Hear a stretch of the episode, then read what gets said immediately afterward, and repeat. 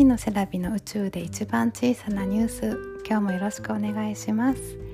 この番組は遥か宇宙の天の川銀河に浮かぶ青い地球に住む月のセラビの毎日のちっちゃなニュースを日記のように音声で残していくポッドキャストです。月の写真家月のセラビが自分自身と向き合うために始めたものです。お時間が許す方はどうぞお付き合いください。今日は金曜日の仕事が終わって家に帰ってきて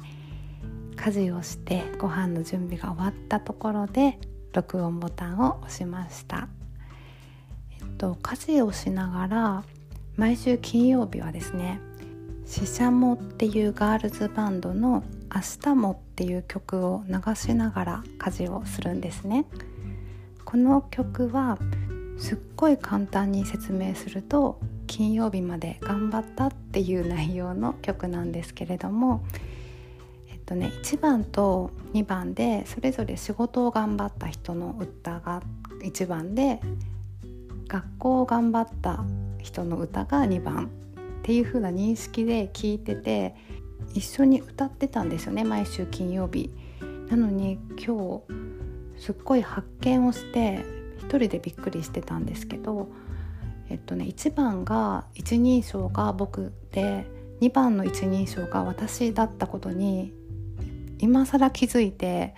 気づいたことにびっくりしたというよりも今まで気づかなかったことにすっごいびっくりしました。1番と2番で違う人の1週間の頑張った話をしてるんだなっていうのは理解して歌ってたんですけど何も考えずに歌ってたんだなと思って、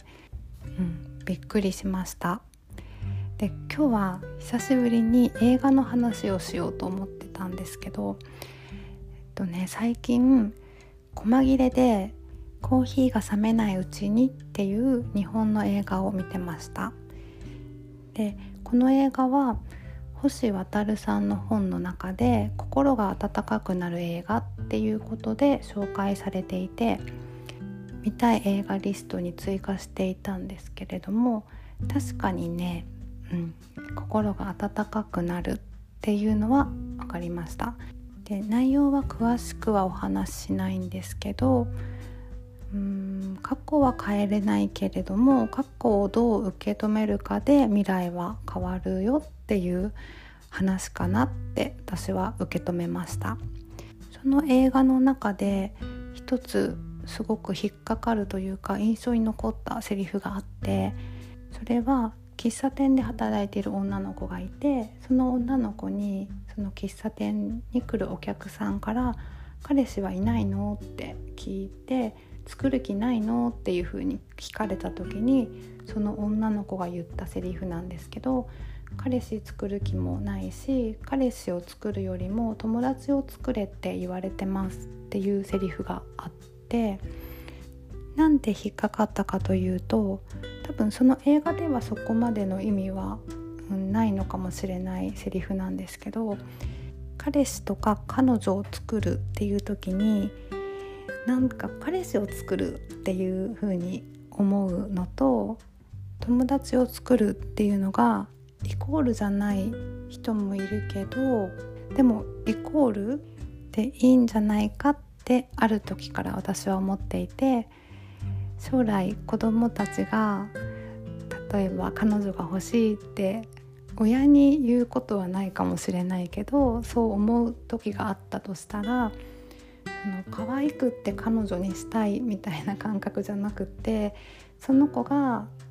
例えば同じ男の子同士の友達だったとして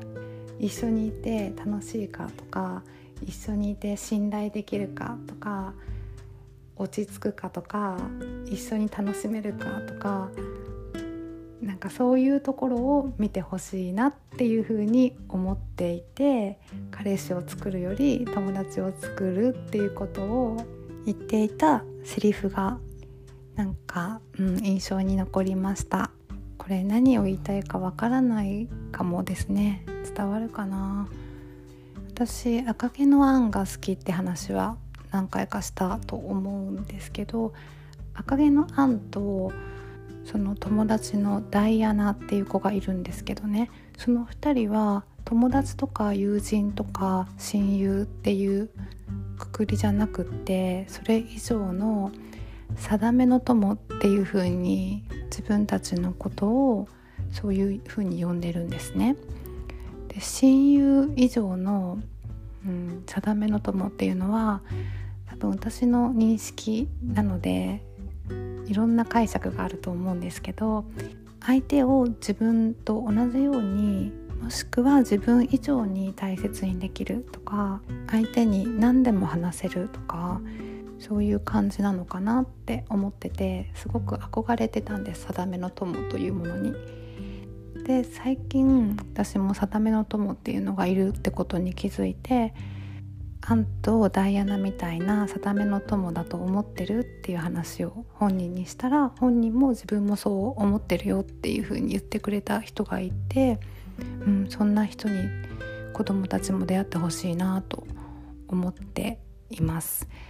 もし出会えなくてもみっちゃんとこうちゃんが定めの兄弟かなって思うので仲良く成長してほしいなっていうのが母の願いです。で吉田松陰も卓友って言ってますよね。友達を選ぶことがすごく大事だって。付き合う人を選ぶっていうのは本当にね大事だと思うのでこれも子どもたちに伝えていこうと思っています。では今日も最後まで聞いてくださり本当にありがとうございました。また明日もアップします。お楽しみに。バイバイ。